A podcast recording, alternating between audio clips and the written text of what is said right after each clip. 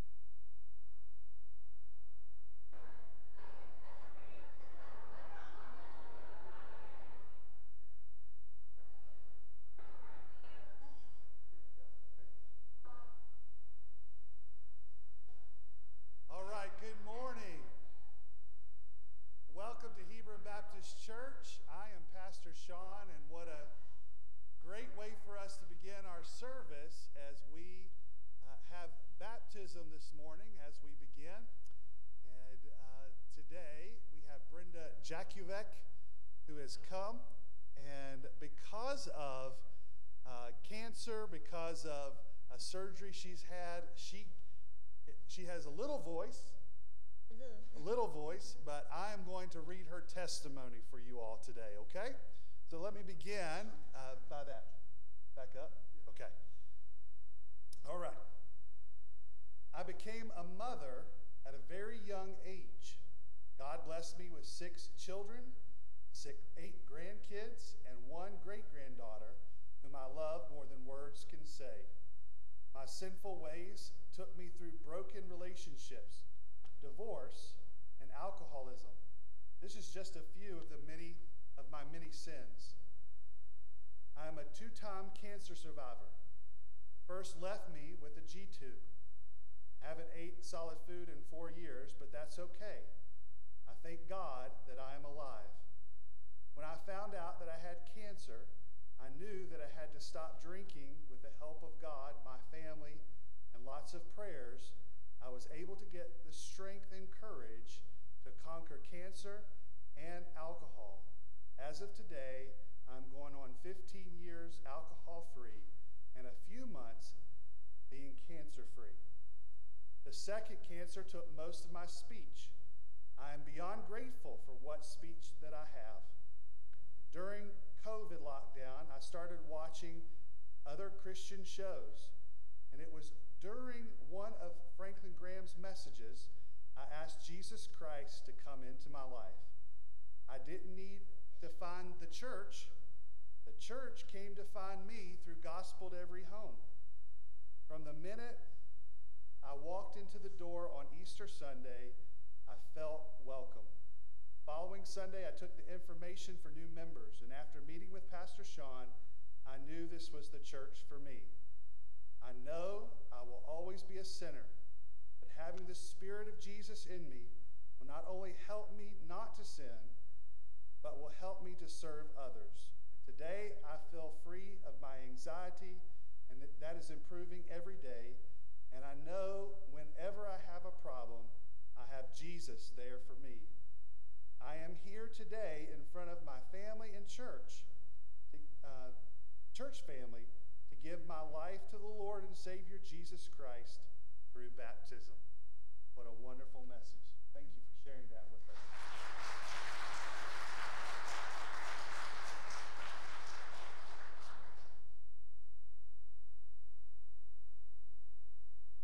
Now, would her uh, family stand up in honor of her? Okay. Now, Brenda, as you have testified to before your church family and your family what Christ has done in your life, I baptize you, my sister, in the name of the Father, Son, and Holy Spirit, buried in the likeness of his death, raised to walk in newness of life.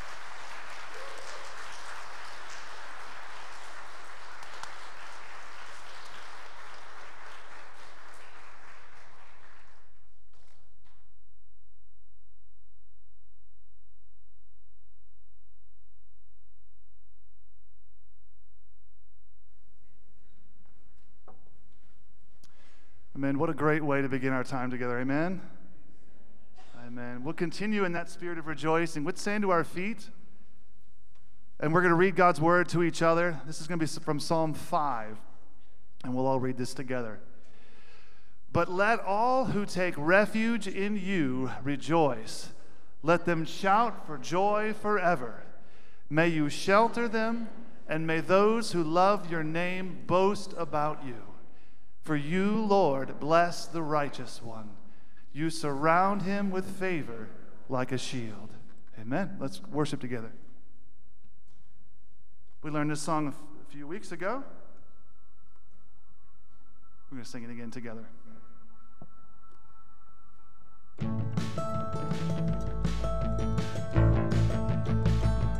Come and stand before your Maker, full of wonder, full of fear. Come behold his power and glory, yet with confidence draw near. For the one who holds the heavens and commands the stars above, is the one who plans to bless us with an unrelenting love. Rejoice, come and lift your hands and raise your voice.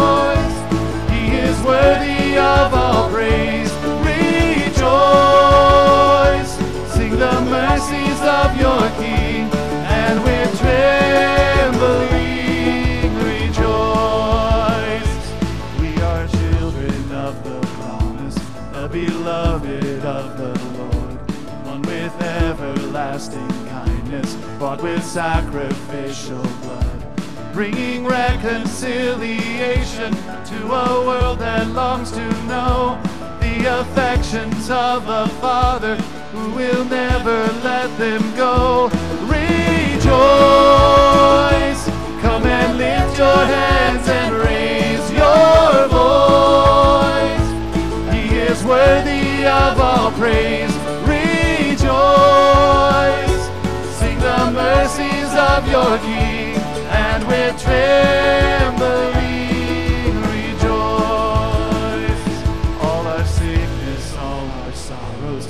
Jesus carried up the hill. He has walked this path before us. He is walking with us still. Turning tragedy to triumph, turning agony to praise. There is blessing in the battle, so take heart and stand amazed. Rejoice when you cry to Him, He hears your voice. Wipe away your tears. Rejoice in the midst of suffering. He will help you see. Rejoice. Come and lift your hands and raise your voice. He is worthy of all praise. Rejoice. Sing the mercies of your King,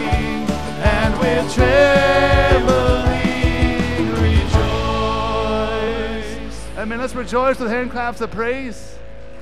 He is worthy. Amen. Let's continue encouraging one another. Let's encourage one another with these words. Call each other to worship this morning. Come praise and glorify our God. Come praise and glorify our God, the Father of our Lord.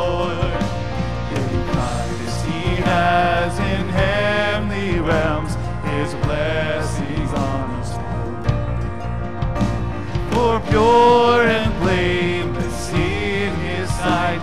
He destined us to be. And now we've been adopted through his son eternal. To the praise of your glory, to the praise of your mercy and grace, the praise of your glory. You are the God who saves.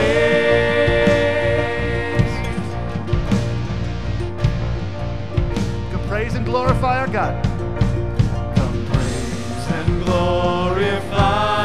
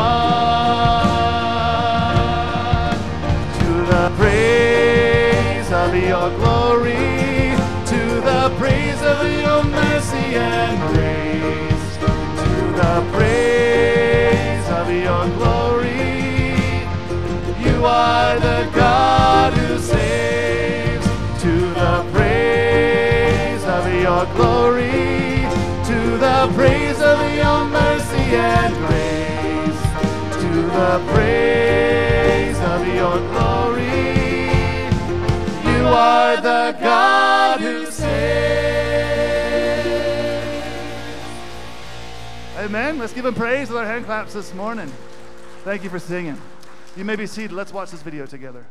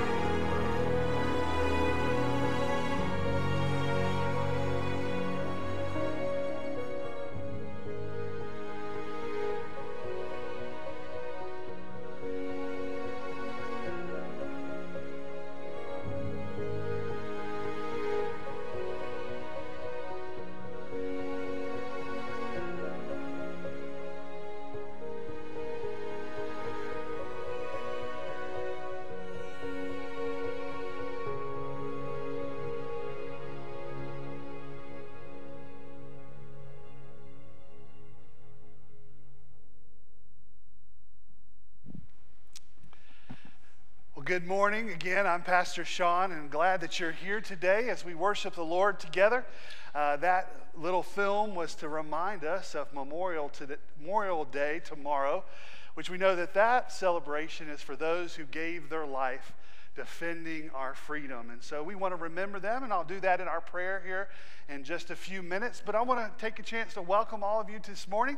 Uh, if you're a guest, we're glad that you're here this morning. We are glad that you came today as we honor the God who gives us life and gives us life through his Son, Jesus Christ. Here at Hebron Baptist Church, we want everyone to take their next step in Christ. So, wherever you are in your life, if you're far from God, we want you to come to Christ. If you are in Christ, we want you to grow in Christ. Wherever that is, we hope Hebron Baptist will be that place for you. In the pew in front of you, if this is your first time with us today, uh, is a Connect card. So, please fill that out if this is your first time. Let us know that you're here so we can connect with you. Also, if it's your first time with us today, uh, we have a gift for you. Uh, we just take the ask you fill that card out and take it to the next steps desk, which is out the double doors to the immediate left. Someone will be there to help you. Also, uh, we welcome all of our members, maybe some who might be watching at home because they're sick or something going on, uh, or uh, to all those here. Uh, we're glad that you're here. We just want to remind you this morning as we worship, singing loudly to one another and to the Lord, that we also take part in the opportunity to worship God through our giving.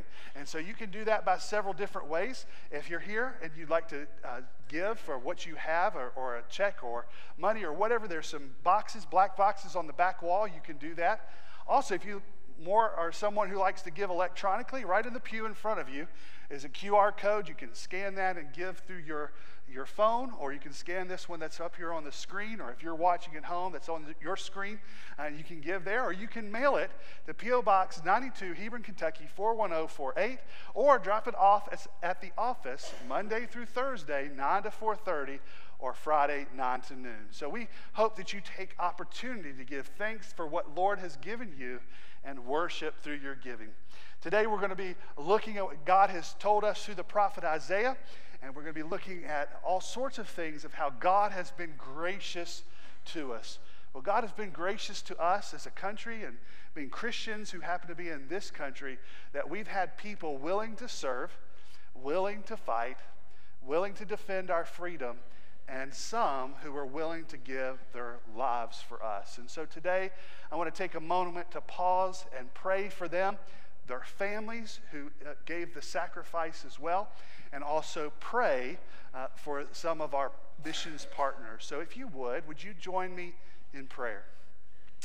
Heavenly Father, we are thankful and grateful for the country in which we live, and uh, that we, and particularly me, even in this moment, being able, to, being able to proclaim the riches of your grace of your Son, Jesus Christ. This is not something that I take lightly or am not thankful of.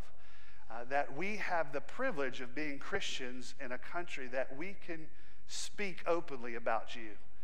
And Lord, I know that there are many veterans and many people who have served our country to protect this freedom. And Lord, uh, you have given that out of your grace and out of your concern for us. But Lord, you have also done something even more wonderful that you've put into the lives of people who are willing to run towards the fight, to run towards the darkness, and to defend us. And Lord, I pray for them who have given their lives. And Lord, as your word says, there is no greater love than one who has laid down their life for their friends, in this case, their country, and for our freedoms. And Lord, I just pray that you would be with them, but be with their family that has survived and ongoing. And every Memorial Day is reminded of this sacrifice. And every Memorial Day, the memories flood back. God, I pray by your grace, give them the peace that passes all understanding. Lord, I pray that we are thankful and grateful for them. And that if we have an opportunity to serve someone who has lost their life uh, because of a foreign war or because of any war, that we would do so if they're in our community or in our own family. Heavenly Father, we also lift with heavy hearts those who were impacted by the Uvalde uh, shooting this week. Lord, there are parents who are seeing empty rooms in their home because someone decided uh, to open fire in a school. Not long before that in Buffalo. And Lord, in this tragedy, we are reminded of the evil that's in the world, that sin that, that pervades us. And God, I pray for those families, the families of the teachers, the families of the other kids who were not killed but are, are, are having nightmares and concern. And Lord, I just pray that as we have had heavy hearts all week, uh, God, that you would help us look to you. We pray that we would, we would not dwell in fear but look to a God who is able. And we pray for comforting of local churches, of, of, of, of, um, of the gospel and the lives of those families. That it would be preached, proclaimed, and even lived among the people that surround these families. And that, Lord, that through this tragedy, even joy might come in the morning, that someone might be saved, uh, that, uh, that those might bring hope to the hopeless here. And so, Lord, we just pray. And Lord, I pray that it would just encourage each of us who are Christians to be reminded that, that we are your grace to the world that we are living in, that we get to proclaim your goodness, that we get to proclaim your gospel, that we get to get, be light and hope and peace and encouragement and kindness to the people who are around us, that we would be faithful, that we would live compassionately, but we would also live with passion for you and your Son, Jesus Christ. That through us and in us, through the work of your church, but through us individually, that lives would be changed, that we could push back darkness in hearts and in lives and in this community. So, Lord, we lift these up to you. Lord, we lift up our partners who are overseas doing the same thing. Lord, we lift up Carl Porter, his wife Sarah, and their family as they are working in the Rotten area of England. We pray, God, as they proclaim the goodness of your Son, Jesus Christ, that lives would be changed, that a church would be planted, that God, you would pr- make your name known in an area that has very little Christian witness. And so, Lord, we pray that for them. Pray protection. Pray, pray with a, a focus for their lives and their heart and their ministry, and protect their family uh, from the schemes of the evil one. Lord, we come to you this morning knowing that we are sinners and that this past week we understand that we have been far from you in many areas of our life, that we've disobeyed, that we've not responded even graciously uh, in the midst of bad news in the world, that we have not looked to hope in you, uh, that, Lord, that we have not been faithful in gospel sharing. And in all these things, God, that you have called us, we know that we have failed. God, thank you for the gospel that brings us good news. That you, your son, died for your son died for us. That in all of our failures and all of our shortcomings, he has bled and died for us. Lord, give us hope. Help us look to Jesus. And as we continue to worship, may he be our focus. In Jesus' name, amen. Would you stand to your feet? Let's continue our time of worship together. But now let's take a moment and reflect on the, um, the joy we have and the comfort that we have that we have a mighty fortress in God.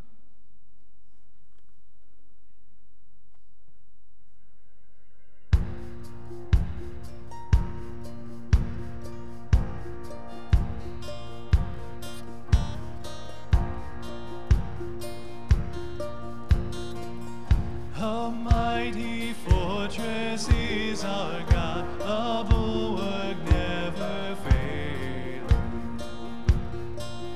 Our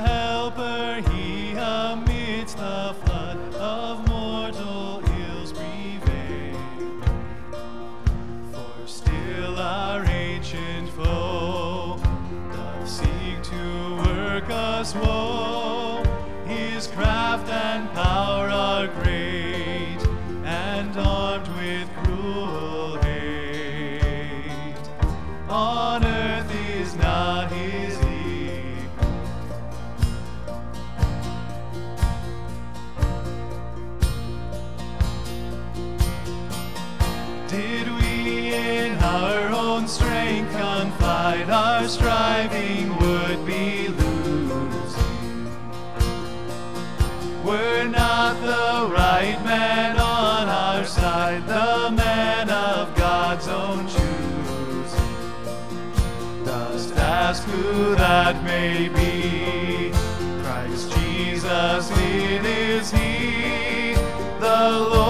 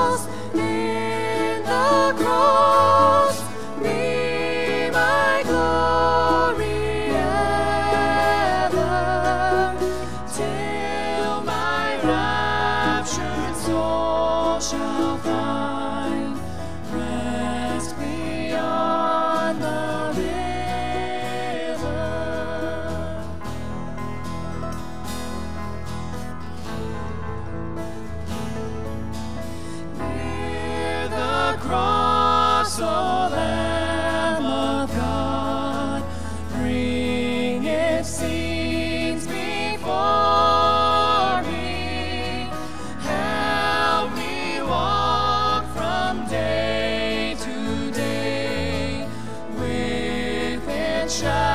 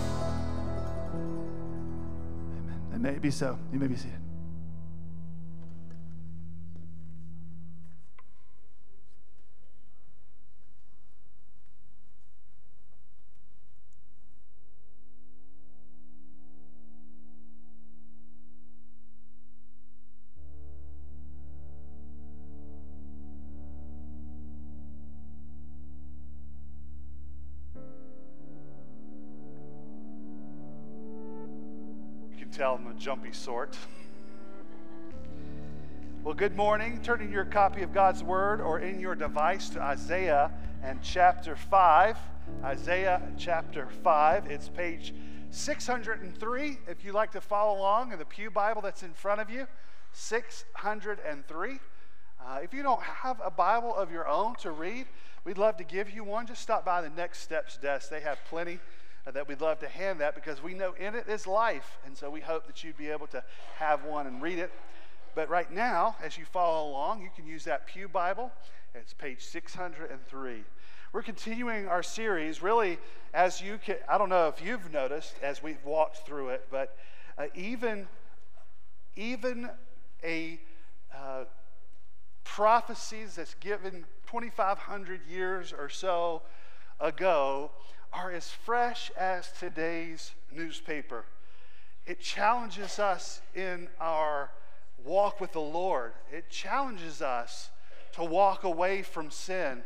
It challenges us to be reminded of the holiness of God and how we should respond to Him.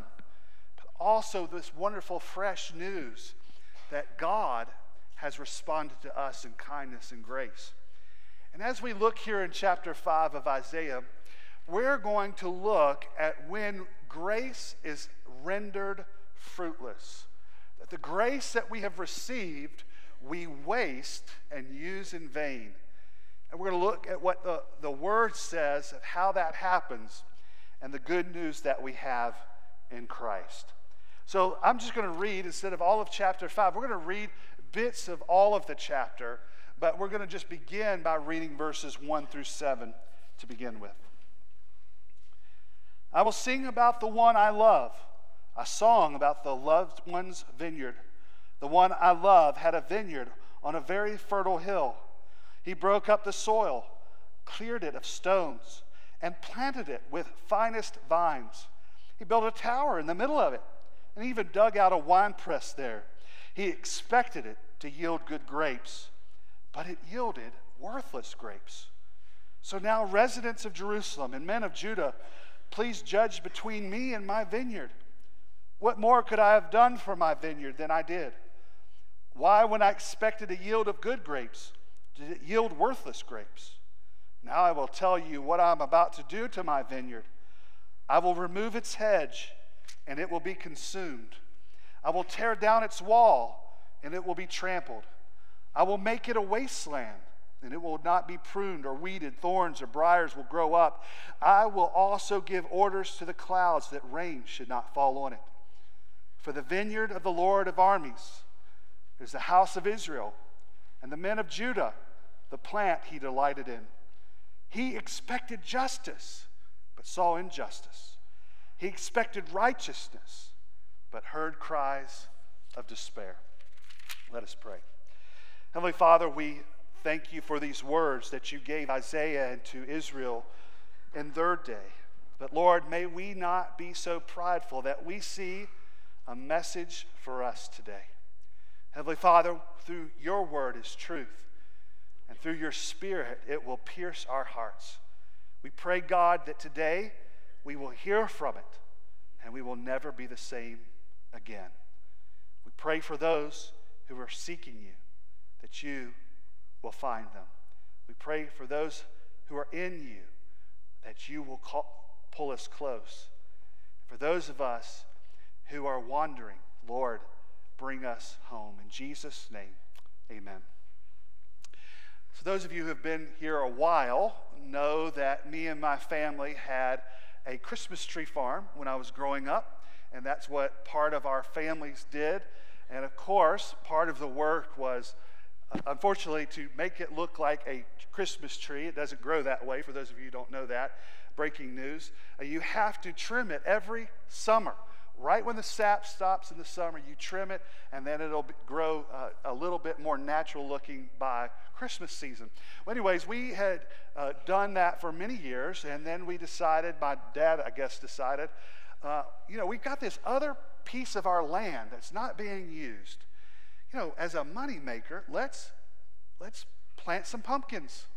And that's another seasonal thing that we can use this property for. And let's plant pumpkins and people can come in and pick a pumpkin and, and we could do kind of extend what we do here. And so I remember we prepared that land. I remember when he rented the tiller, I remembered going and, and picking out big rocks and little rocks and, and doing everything we could to get ready for the pumpkin planting season. And it took a lot of effort, it took a lot of time, and we did it. And then we planted the pumpkins, and then the first season, we planted them, and nothing happened. The rain did not come, and it did not produce any pumpkins.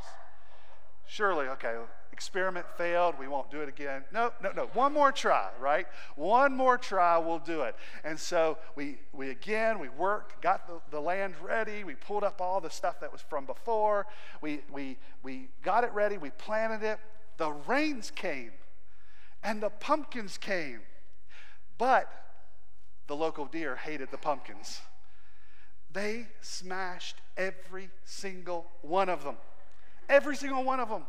As a matter of fact, we had this like, oh, this we have this big, big crop that we're going to be able to use. We had promised the local elementary school that they're going to be able to come in and pick a pumpkin, and we didn't hardly have any pumpkins to, for them to do. So we had to like clean out the, the, the old stuff, and there was like a few that we could do. We kind of scattered it to look like it did, you know, it did what it was supposed to do. But but all that work produced fruitlessness. This prophecy of Isaiah reminds us that God's grace comes to us, and often we render it fruitless by our carelessness. In our life, if we are not careful, we can be fruitless Christians. God's grace came to us. Jesus died on the cross, not by any favor to us, not that anything we deserve not by anything that we were owed. That Jesus died for us, and by God's grace, He worked in our heart to bring us to faith that we could see the glorious goodness of Jesus and place our faith in Him that we might be saved.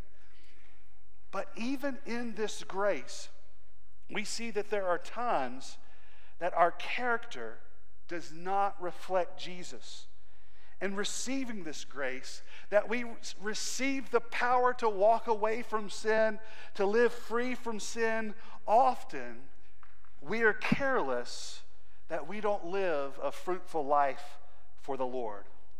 As a matter of fact, Paul warns us of this. In 2 Corinthians chapter 6 verse 1, he says, "Working together with him, we also appeal to you." Don't receive the grace of God in vain. Isn't God's grace something that's free to us? What does Paul mean here? Receive the grace of God in vain. Isn't God's grace all forgiving kindness to us? Doesn't God's grace cover us when and compensate for our half-hearted responses to God? Yes. Well, then why does Paul urge us to not receive God's grace in vain? Because God's grace not only accepts us, it transforms us. God's grace comes to us and transforms us as we accept Him into a transformation that is worthy and that is shows of Christ in us. But if we all understand this, unfortunately, many of us try to accept God's grace without transformation. And if we do so, we're accepting His grace in vain, and it is worthless. Isaiah's prophecy to Judah here warns the people that there are lives that God has given us in grace, and we are wasting it to show little fruit. And in this passage, we're going to be exposed to the wonders of God's grace. But then we are going to show the areas that God hates, in which we don't protect ourselves from the life of fruitlessness. So that's where we're going this morning. So if you're following along, if you want to take notes, number one, God has given us a garden of grace. God has given us a garden of grace. Those first seven verses is what we read that Isaiah was inspired to use this ancient song. I mean, look how it starts. I will sing about the one I love. Uh, maybe it's a top 40 hit. I don't know what, what they listen to, but, but this was a, a song that God used to inspire what he wanted to show and reveal. Isaiah was contrasting God's lavish grace to us, his bestowments of goodness, to the disappointing outcomes that we create on our end. In the prophet's imagination, he gives us a picture, right, of, of an owner who spends time and toils uh, over preparing the land and, and planting a crop and spending precious time. And in the end, the crop produces not just grapes, but sour grapes. not just merely bad grapes, but rancid grapes. In this, we see that this situation, that the provision that the owner gave did not produce to his effort. So, what happened? This is the question that this song produces. The owner did everything he could. Where was the breakdown? Verse 3 offers two possibilities. He says, Judge between me and the vineyard. So, was it my fault? Was it something I have done? Or was it the vineyard? And the failure lies either with the owner or the vineyard. Well, we read verses 1 to 2. What do we read? That the owner took lots of time. He cleared the stones. He'd get the finest uh, vines. He planted a beautiful tower. He, he got the wine press ready. He did all that he could purposefully with investment. And then in verse 4, he, he asks us to find fault with him. What more could I have done for the vineyard than what I did? In this picture, we see why. This question why did this happen?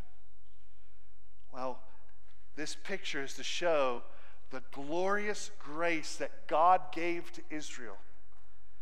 That God took them out of slavery provided them a land of promise, provided them a great king to watch over them, named them a people for his own possession. And what happened? They turned from him. They turned from him. The question of why, mostly we do and ask this very question why is it not fruitful? Well, we turn that on ourselves. Why was our Christian life not fruitful? What have we done? And in the same place, this question comes Is it God or is it me? And oftentimes we default to that it's someone else's fault, isn't it? We say, Well, if I only had more time, you know, if only I had a better spouse, if only I were married. If only my job weren't so demanding. If only I had some more money. We tell ourselves, we make excuses, we say, Why aren't I producing more fruit in my life? And instead of saying, God has given me everything that I need, we look for excuses that it's not us. We do that in churches, don't we? When we go to churches, why is God not producing more fruit in churches? Some would say, well, you know, if only we had contemporary music. Or someone might say, well, if I, we just keep that contemporary music out. We find all these things. Why aren't fruit being produced? The blame, though, that we ask really blame shifts to God. But this criticism of God is not real because it's not as if God has not already given us everything we need to live for Him. 2 Peter 1 through 3 says, His divine power has given us everything required for life and godliness through the knowledge of Him who called us by His own glory and goodness. So, what has God done for us? Well, I encourage you later today or tomorrow why don't you start by reading Romans 8? If you don't think God has not done anything for you, maybe camp out there for a little bit and see all that God has done for us. I'm not going to read all of it this morning, but here's just a bird's eye view of what God has done. God has removed all condemnation from us through our union with Christ. He has made us a new arrangement for us in the new covenant so that the righteousness of the law will be fulfilled in our actual moral character by the Spirit's power. Christ now lives in us as the Holy Spirit imparts life to our personalities now and to our bodies at the resurrection. We are being led forward in this new life by the Spirit who awakens us in the sense of God's fatherly love for us. He has made us co heirs with Christ of the new heavens and the new earth where all our hopes will be fulfilled. And right now, the Spirit helps us to press on even when we're too weak to pray. God is also working all things to our good along the way, according to his eternal plan, and nothing will ever be able to temperate us, separate us from the love of God in Christ Jesus our Lord. And that is just Romans 8. God's grace is abundant to us. God has been very busy on our behalf. The question is, what have we done with this outpouring of grace? Are we being a good investment? Have we parlayed his blessing into fruitful outcomes? Well, verse 7 reads For the vineyard is the Lord of armies, is the house of Israel and the men of Judah. The plant he delighted in, but saw injustice and expected righteousness, but heard cries of despair. One commentator says that he that Isaiah uses this wordplay to say, Did God find right? No, he saw nothing but riot. Did God find decency? No, all he found was despair. One of the anomalies of our age is unfortunately we waste in vain God's grace. And so many Christians look so, no different than the rest of the world. The question we must ask ourselves is not just, are we bearing fruit? But are we bearing the sweet fruit consistent of the beautiful grace that God has given us? That we yield an abundant harvest commiserate to the abundant grace that God has invested in us. And if the answers to those questions, when you look at your own life, are not encouraging, let's have the honesty to ask ourselves why. See, the haunting question that hung over all of Israel's history that God would ask, What more could I have done for you? What more could I have done for my vineyard than I did? But this secondary question, knowing what you have received from God, why do you choose sin instead of God? Why did Israel choose sin instead of God? Why do we choose sin instead of God? And this abundance of grace that God has given us, we know that God has expected and wants us to produce a garden of righteous fruit. So, why do we not? Well, number two, we can make His grace fruitless. We can make His grace fruitless. But the rest of the text clarifies that God knows that we have wasted his grace and therefore have angered him. Isaiah puts the stereotype of the Old Testament, you know, ravaging preacher kind of away in this text because he doesn't just spew just random things. He is like a, a, a logical professor going down. Why are you fruitless? Well, let me tell you, he uses these almost these clumps of sour grapes, despicable grapes and use those as logical frames of why we do that. And he introduces them with six woes. And that woe introduces the idea that he is saying why we are fruitless. So when we walk down through this, you can read it full later, but you'll see his thought pattern through there. So, what are the ways that each one of us know that, that we can fall into fruitless grace? That we turn from God and we're not able to produce the fruit that we want? Well, in verse 8, woe to those who add house to house, who join field to field, until there is no more room and you are alone left in the land.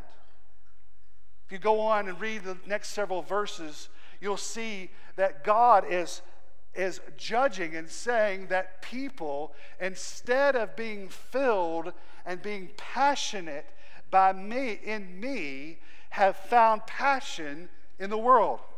When we are passionate about the things of this world, we can't produce godly fruit.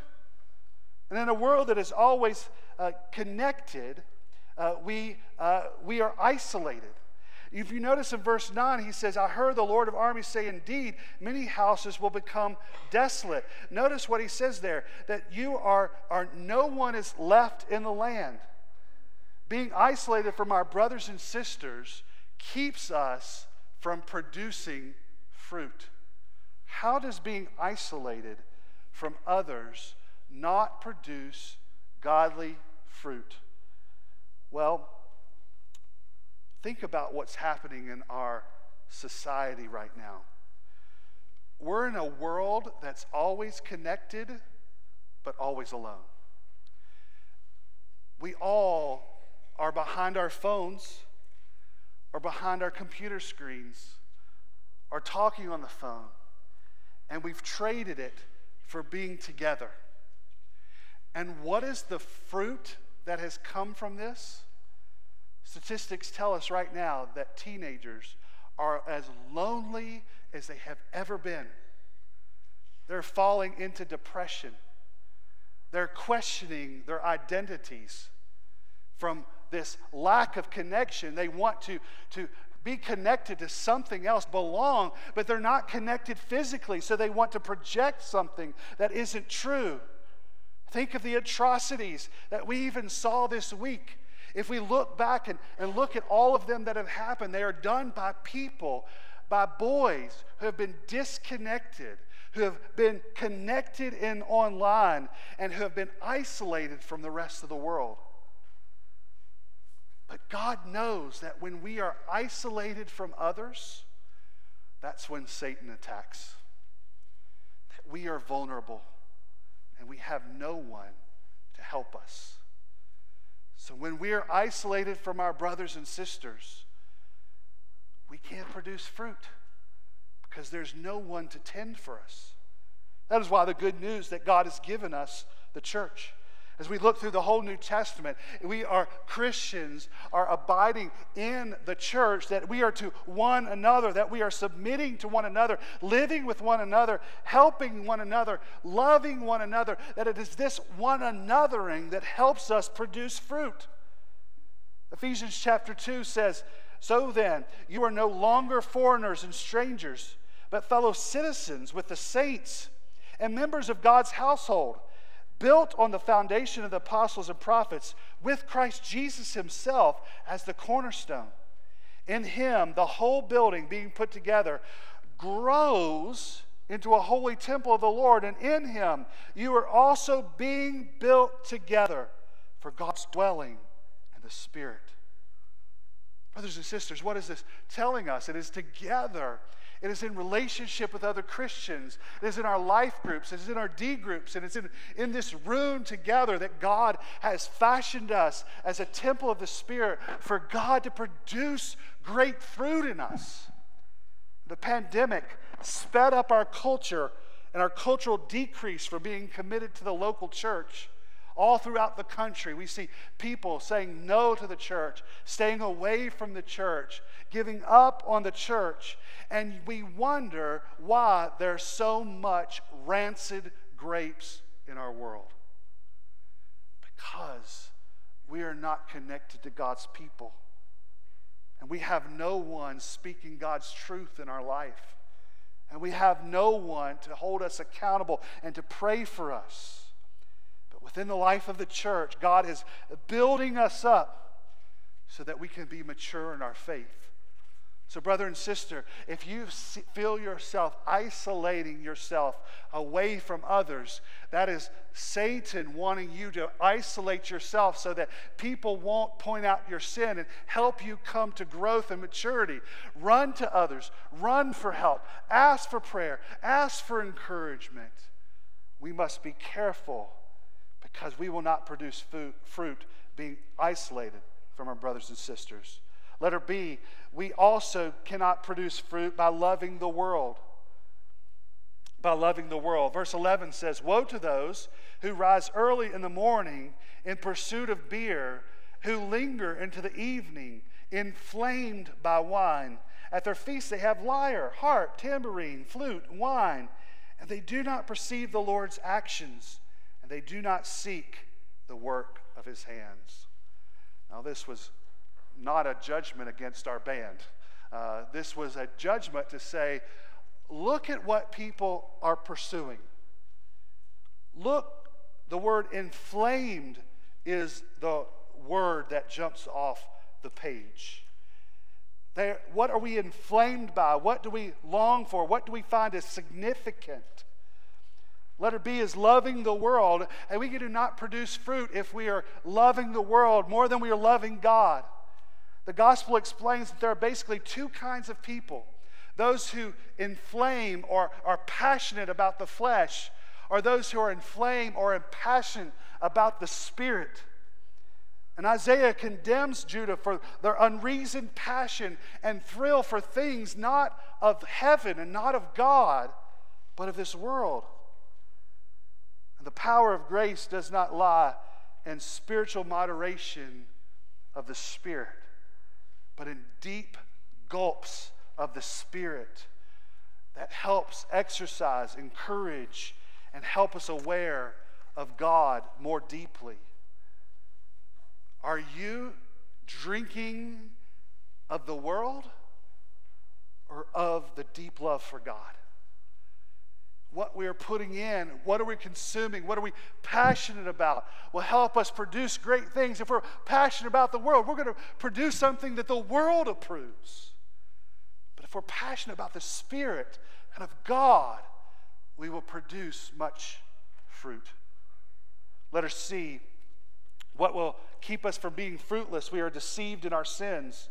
Verse 18 through 19 says, Woe to those who drag iniquity with cords of deceit and pull sin along with cart ropes. To those who say, Let him hurry up and do his work quickly so that I can see it. Let the plan of the Holy One of Israel take place so that we can know it.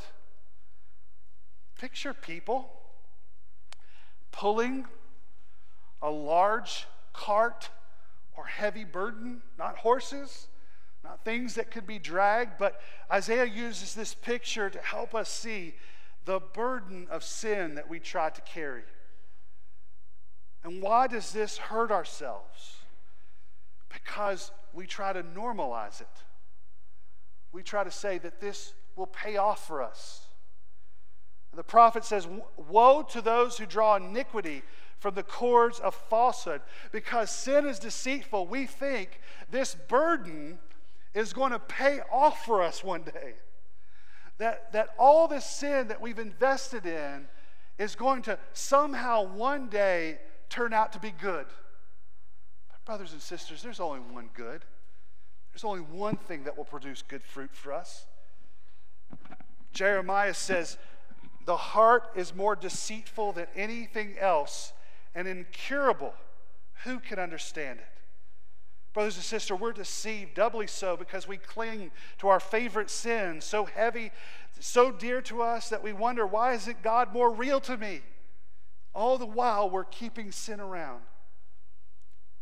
Brother and sister, we encourage you that if you are carrying this sin, to, to let it go, to walk away from it, get help. Let me ask you, has someone lately lovingly corrected you? In your sin, but instead of agreeing with them, you've recoiled? That you've lashed out? Did you really take their correction and dug into the word, into the Lord, and asked if it's untrue? Or do you just not want to hear it because sin has deceived you so? If you want to produce much fruit for the Lord, then you need to make sure that sin is not deceiving you. Letter D, we need to re, re, we will be fruitless if we redefine sin and holiness. Verse 20 reads Woe to those who call evil good and good evil, who substitute darkness for light and light for darkness, who substitute bitter for sweet and sweet for bitter. Contrary to reason and experience, we find ways to rationalize sin. Romans tells us that we're going to end there, right? Romans 1:32 says, "Although they know God's just sentence, that those who practice such things deserve to die, they not only do them, but they even applaud others who practice them." Don't we often redefine sin and what's good? Don't we often change its labels? As it was warned here by Isaiah that this we change our taste buds. We trick ourselves to think what is sour is sweet. That we end up longing, maybe even for the junk food instead of the good food. But when we start to eat things and call it good, we change our appetite for more. And the reality is, it draws us even further into sin. It's possible for us to lose our sense of taste, to taste the good, and instead long for the bad. Friends, this is dangerous and leads to a path of destruction. Sin is anything disobedient to God. And if we normalize disobedience, we are agreeing to press on away from God. We must be careful that we do not redefine sin and holiness because we should have a life that is repenting and renewing our mind and agreeing with God more that sin is sin and right is right and not the other way around. Be careful if you are redefining sin.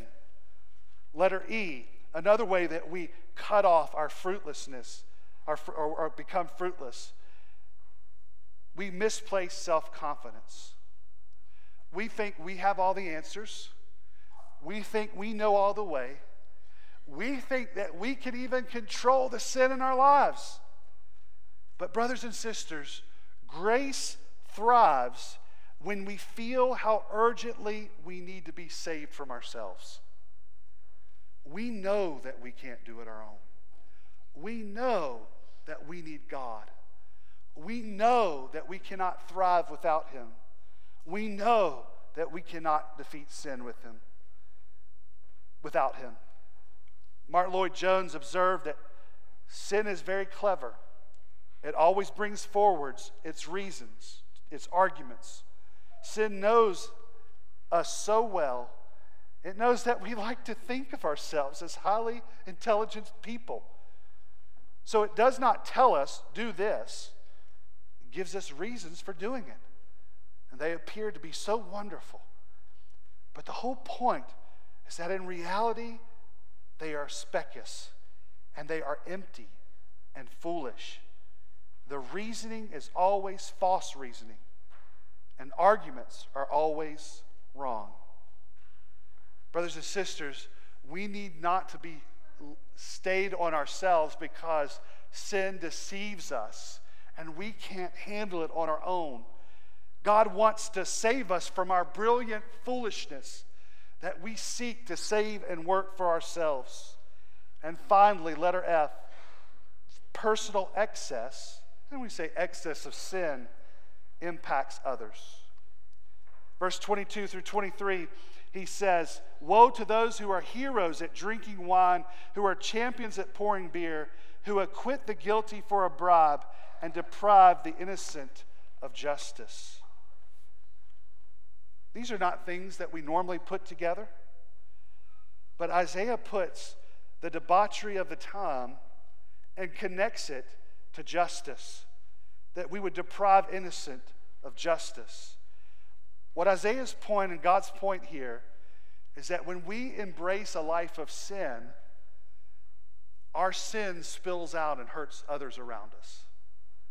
And when we agree to a sin that not only hurts us, but hurts everyone else, that cannot remain a private matter, that cannot be the benefit of others, the reality is, as we have agreed to a sin that is dangerous to everyone and everywhere, and we cannot produce fruit in such a soil. He says that they are these people are medicating their despair, and sin is like trying to clean a pig. You know, everybody's going to get dirty. But you know that when you are sinning, your lies, your sin impacts everyone else, and someone's fixing to get hurt. We must be reminded that any sin in us that is spilling out to others will never produce fruit filled grace. So, number three, what does God tell us? Our fruitlessness will come to judgment, but God will bring growth. In the last section, God speaks very clearly, very boldly, that this type of life will not go unpunished. It says in verse 24, Therefore, as a tongue of fire consumes straw, and as dry grass shrivels in the flame, so their roots will become like something rotten, and their blossoms will blow away like dust. And they have rejected the instruction of the Lord's armies, and they have despised the word of the Holy One of Israel. Isaiah prophesies that Judah, as they are bearing no fruit, will ultimately become under the destruction of the Lord. And Isaiah beautifully says that here God is using Assyria as a, as a tool in his toolbox to bring out the fruitless vines, that he is controlling the whole world. And that in that time, Assyria comes in, and as sweet as verse 1 was with a beautiful vineyard, Verse 29 ends with Assyria overrunning the people of God, that there's nothing left. What does this remind us? What does this say to us? That we need to bear fruit, lest we go down a path that leads to destruction. John the Baptist told us to receive grace. We bear fruit in keeping of repentance, he says. The key for us as Christians is to know that this possibility is within us, to know that the fruitlessness that is there, if it keeps going, leads to a path of destruction. Isaiah is waving his hands over here, saying, Listen, you need to tend to your garden. He's like the Karen walking around the neighborhood saying, You know, your weeds are too high, or you didn't do this. But Isaiah is coming around and saying, listen, your fruitlessness is going to destruction away from God forever. And you need to bear fruit. So, how do we do this? Well, brother and sister, as heavy as these words have been, God gives us much grace and still gives us grace, even in our fruitlessness. It's in our fruitlessness that Christ died for us. That while we were sinners, Christ died on the cross, taking our sin, taking the punishment for our fruitlessness, so that we might be saved. And the great exchange that God took our sin, we received his righteousness. All of his fruit comes to us And the good news is, is that if we are far from God, we can cry out to God right now, and God will encourage us. He will prune us, He will stretch us to produce much good fruit. But we must remain in Him. Jesus tells us this, doesn't He? In John chapter 15, Jesus says, I am the vine, and my Father is the gardener. Every branch in me that does not produce fruit, he removes. And he prunes every branch that produces fruit so that it will produce more fruit. You are already clean because of the word I've spoken to you. Remain in me, and I in you. And just as a branch is unable to produce fruit by itself unless it remains to the vine, neither can you unless you remain in me. I am the vine, you are the branches. The one who remains in me and I in him produces much fruit because you can do nothing without me. If anyone does not remain in me, he is thrown aside like a branch and he withers. They gather them, throw them in the fire, and they are burned. But if you remain in me and my words remain in you, ask whatever you want and it will be done for you. My Father is glorified by this, that you produce much fruit and prove to be my disciples. Are you part of the vine? Are you connected to Christ? Have you trusted Him as Savior and Lord? Are you ongoing connected to Christ? Are you remaining in Him? Are you praying and agreeing with His Word? Are you repenting when you're not? Are you asking the Holy Spirit to produce much in you? Are you looking to Jesus as one to follow? Are you passionate about the things of Him and about His kingdom? Brother and sister, Christ promises us that if we do, we will produce much fruit and prove to be His disciples. So, brother and sister, look at your fruit and ask yourself about your relationship with Jesus. Are you abiding in Him?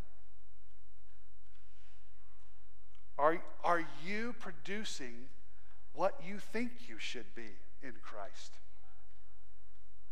And if you're not in Christ, today call out to Him. Because if you're in the vine, you will produce much fruit. Let us pray. Heavenly Father, we come to you today in these heavy words of the prophet that remind us of all the ways that we will not produce fruit if, we're, if we abide in them. But oh, thanks be to God that when we abide in your Son, that we produce great fruit patience, kindness, love, gentleness, goodness, self control, a life that is assured in you and a life of eternity promised through your Son. Heavenly Father, I pray that we would abide in you. God, I pray this morning that if there's someone far from you today, that they would not want to be cast aside, but they would want to be connected to you. And that they, by faith, would cry out to you and trust you today. We ask this in Jesus' name. Amen. Amen. Would you stand to your feet and let's respond together in faithfulness and love and worship to our God.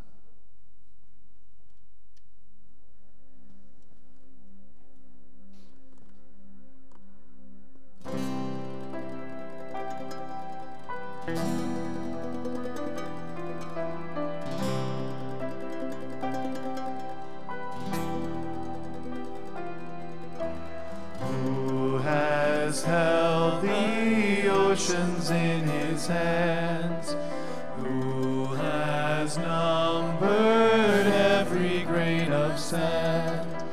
Kings and nations tremble at his voice. All creation rises to rejoice.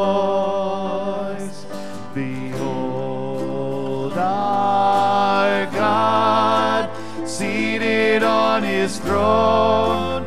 Come, let us adore him. Behold our King. Nothing can compare. Come, let us adore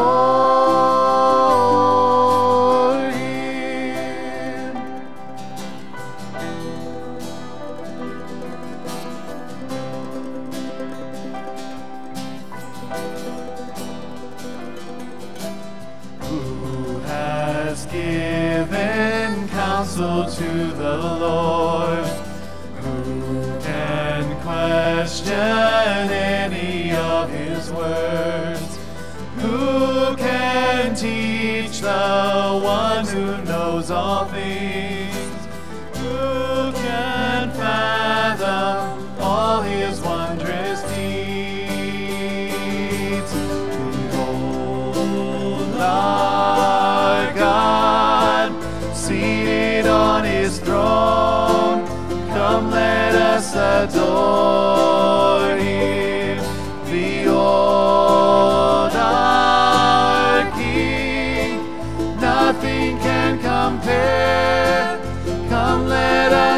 走。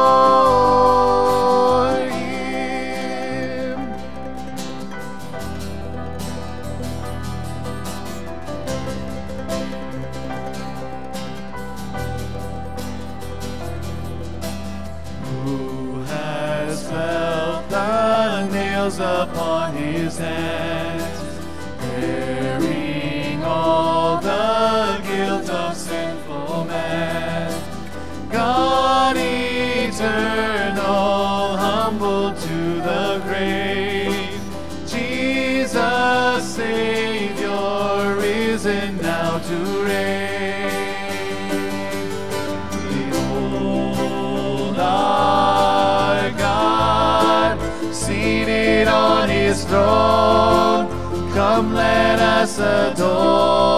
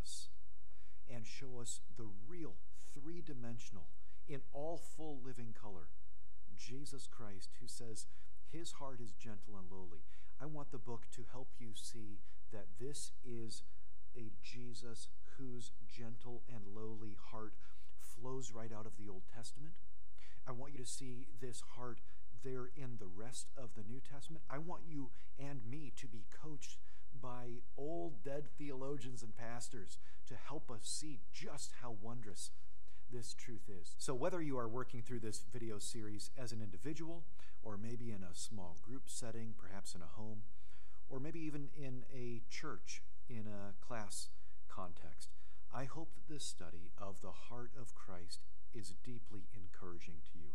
You know, the passage that this entire teaching series is based on is in Matthew chapter 11, where Jesus tells all of us to come to him and to learn from him because his yoke is kind, his burden is light, and the point of all of that, the reason for all of that, is where Jesus says, For I am gentle and lowly in heart. Those are wondrous words, words we are never going to get over, words we are never going to plumb the depths of. And all of these related resources, whether it's this video teaching series, the book itself, Gentle and Lowly, the study guide, the journal, these all exist simply to plunge our hearts into the wondrous heart of Jesus Christ, the friend of sinners and of sufferers.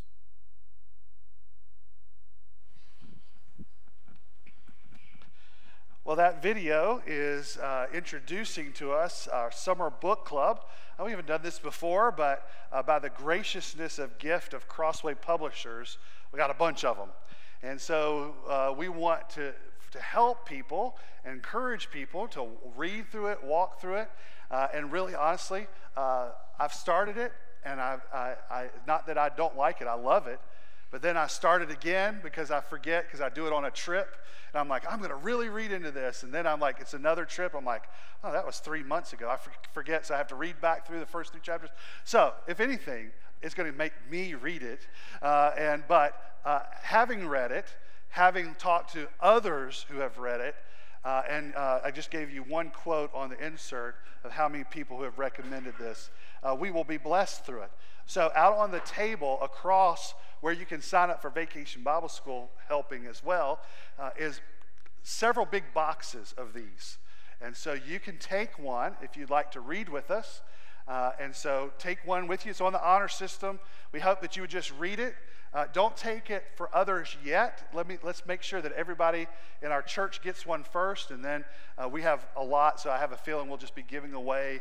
We'll be over here at Speedway or at Kroger and just say, "Here, take this, take this," and, and just take take the. What is this? Just take this book. We have a bunch of them, uh, but uh, but uh, they were free to us, and so uh, in the the the handout kind of gives you what we'll do.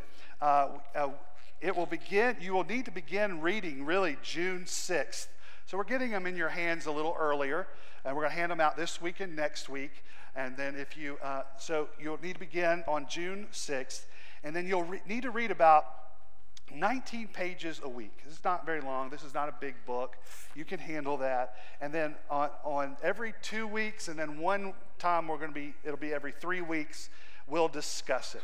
And we're going to have a session online at night on Tuesday nights for those who can't do it during the day or maybe working or uh, so you can pop on Zoom and we'll talk through it there. And then those who can can come on Wednesdays at 10 a.m. Uh, to come here at the church and we'll talk about it then. And so it's just kind of a, something for you to do. You're not in D groups, a lot of you. A lot of your life groups are pausing for the summer. So this is just a discipleship opportunity for you to take advantage of and be a part of. And uh, like I said, these are free. So uh, over there, and if those boxes run out, I can we can get more. I don't think we will this morning, but uh, if you want, uh, go get those this morning. If you have questions, I'd love to talk to you about it afterwards. I'll be at the next steps desk. A couple other things. If you are a guest, thank you for being here. Make sure you fill out your Connect card and go to the Next Steps desk for your free gift. For being here today, we're glad you're here and hope you come back and make us your church home. Uh, a couple other things Vacation Bible School, I mentioned while you're getting your free book and you have not signed up for Bible school, would you please sign up today? Whether you've ever signed up uh, at all, uh, uh, Brenda told me today, this week, she said, I can't wait to sign up to help with Bible school, right? And Miss Wanda, you're going to try to help, right? Hey, if Miss Wanda is helping with Bible school, there ain't no excuses that you can help with Bible school, right? So sign up. We only have five spots left. Go over there and talk to Miss uh, uh, Christie, and let's get that filled up and have all the volunteers we need, right? Okay? So you're going to do that today. I appreciate that.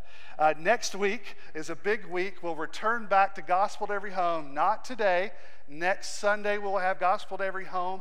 As you see the fruit of that today, amen. Uh, somebody left some information, and Brenda came to church uh, because of that. But if you want to be a part of that, we send out teams every week, 4 o'clock on Sundays. Next week, we will have childcare, so plan to be a part of that. Next week, we'll also have Lord's Supper, and so you want to be here for that. Next week is also Women's on Mission, so you can come if you're interested in missions and you're a woman, you can come to that. So next Sunday, there's lots of different things going on. Well, thank you for being here this morning, and we can celebrate singing Behold Our God today. Amen? Uh, let's go and say that wherever we go. God bless.